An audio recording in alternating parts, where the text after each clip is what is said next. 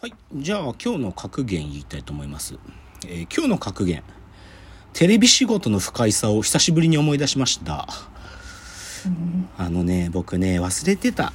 なんか、テレビの人たちの仕事ってね、はい。なんか、最近ね、あんまりもう受けてもなかったし、あのー久しぶりだったのな、なん呼ばれて。なんで、正直、なんかもう好きにやってくださいみたいな意味で、演出に対して、あんまり僕もうお任せってスタンスだったのね。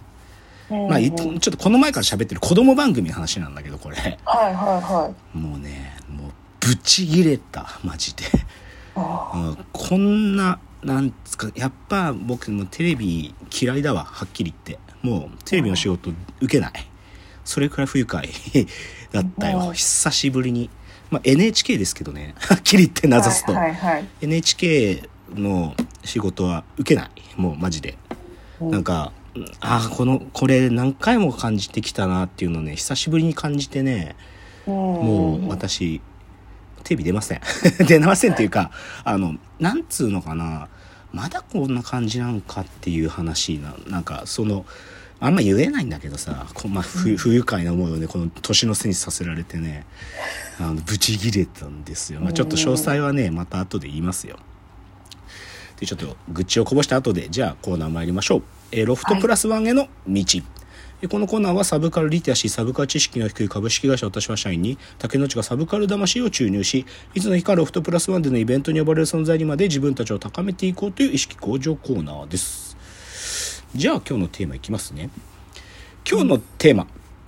2022年に心が上がったエンタメベスト15。うん。もうこれあの、と最後だから。はい。まあ、今年、あのーコーナーの本編で喋ったものだけじゃなくて、今年まあいろいろ僕が紹介した作品の中で、シンプルに順位付けししてみますよ。うんうん。で、まあ別に傾向を見たいみたいな話のちゃうくて、なんか本当に順位付けしてみた。なんかで、どういう順位付けかっていうと、いや、もっとたくさんあるんだよ、本当はね。いいなと思うものは。だけど、どっちかというと、こう、上がる。グーって。上がったやつっていう基準、なんか基準で、ちょっとランキングしてみた。はい。だから、まあ、ただでさえね、興奮しやすいタイプなんだが、こう、グーって上がるやつの話で、うん10トップ15なんか本当はトップ10にしようと思ったんだけど収まんなくてトップ15でやらないとっていうのでじゃあ最初15位から13位までまず行ってみましょうか。はい。15位ネットフリックス Billion Dollar Code 14位ネットフリックスアニメスプリガン13位ディズニープラス拾拾われた男。まずこの3作ですね。はい。うん。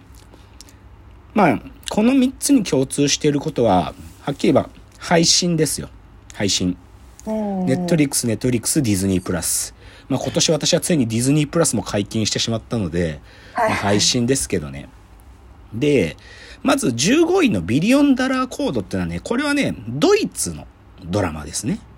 はい。うん。あのー Google Earth、Google Earth の元ネタを作った会社が Google に対して訴訟を起こすっていう、まあ実話の話。あの、こうね、地球に上からギューって寄っていく、ああいうコンセプトのアプリケーションを作ったドイツの会社があって、スタートアップが。だけどそれを Google がパクったんだよね。Google Earth があ。で、その裁判をしてくっていう話なんだけど、うん。なんでこれあげたかっていうとね、これが、僕が確信したのが、全裸監督と全く同じ作りだったんだよな。その、もう要は、そういう負け犬っていうかね、アンダードッグが、うん。そのジャイアントに対して、こう、反抗するっていうか、うん。こう、のろしを上げるみたいな、その作りがめっちゃ上がるわけ、はっきり言って。うん。やっぱり、その、ちっちゃいチームが、その、いや、ドイツのね、すごいハッカー集団の一人のやつと、美大に通っている、で、イインスタレーションアートとか作ってる二人のやつが始めるんだけど、うん。そういう時とかに、その、なんか、生まれる瞬間、それ、これ、こうやったら形になるぞみたいな、データベースをこう設計すればこれは実現できるぞみたいなのが、わこうちっちゃいチームから生まれていく瞬間はマジでその全裸監督と一緒でさ伝説の AV が生まれるっていう瞬間とグーッと同じだしそれに対していろいろハードスイングスがあってそれをこう乗り越えていくんだけど最後にはジャイアントが待ってるっていううんこの作りマジで全裸監督と同じで多分ねこれね僕ネットフリックスねこのプロットのね多分ね定量化してるんだと思う。うん。うん、明確にこうな、まあ、どういう変数を作ってるかわかんないけどプロットではい。どういうアップダウンが作られれば受けるだろうかっていうの多分もう分かってんだと思う。だからドイツで作られるやつも同じだしメキシコで作られるやつも同じだし同じっていうか同じような読語感なんだよなほとんどが。うんだからっていうのがビリオンダラーコード。ではい14位のアニメスプリガンはこれはまあなんかあんま言う必要もなくてそれこそ1980年代に書かれてた漫画がむっちゃかっこいい作画になってネットフリックスでアニメ配信がされるっていう。でしかも6話 ?5 話だったか6話しか出してないから全然続くんだけどでもそれだけでもでも満足度半端ないからね。多分めっちゃ良さ持ってるんだと思うこのスプリガンのチーム。うん。クオリティえぐいんだよな。あだからっていうのがあってで13位は「拾われた男」これは最近のあれですけどね。今年の夏前ぐらいからあれかな。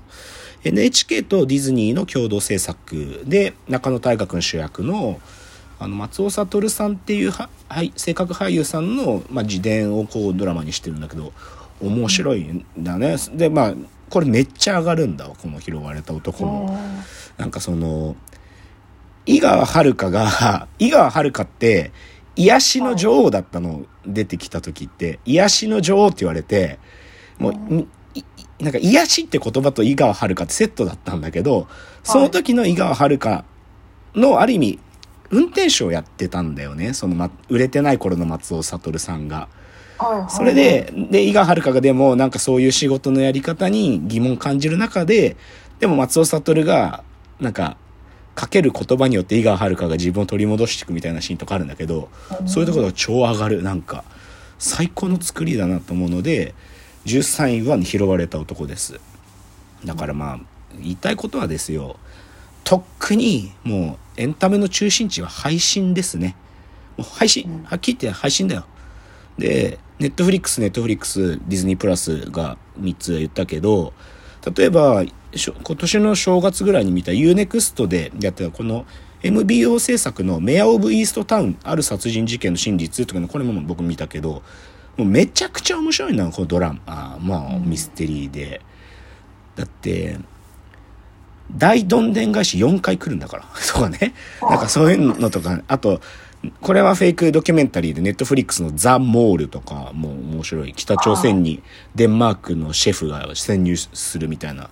完全にフェイクドキュメンタリーだと思うけど面白いし。で、あとやっぱり韓国ドラマは、ちょっと、まあ、これランキングに入れてないですよ、今喋ってるやつ。ちょっと配信でやって面白かったなっていうのをちょっと喋ってるけど、うん例えば Amazon プライムでやってたアンナってやつ、あの、はいペッスジさんが出てたやつ、あれとかで僕ペッスジさん好きになったし、うんあとネットフリックスだと今年受けてたのはシスターズってやつ受けてたね。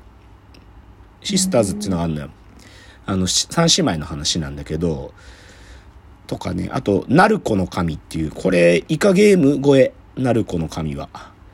うんあの、イカゲームよりもランキング1位なの早かった。ナルコの神は。うんん。あのー麻薬の話だけどね。もうシンプルに。麻薬っていうか、あのーまあ、麻薬の話だな。ナルコの神って言ってるぐらいだからな。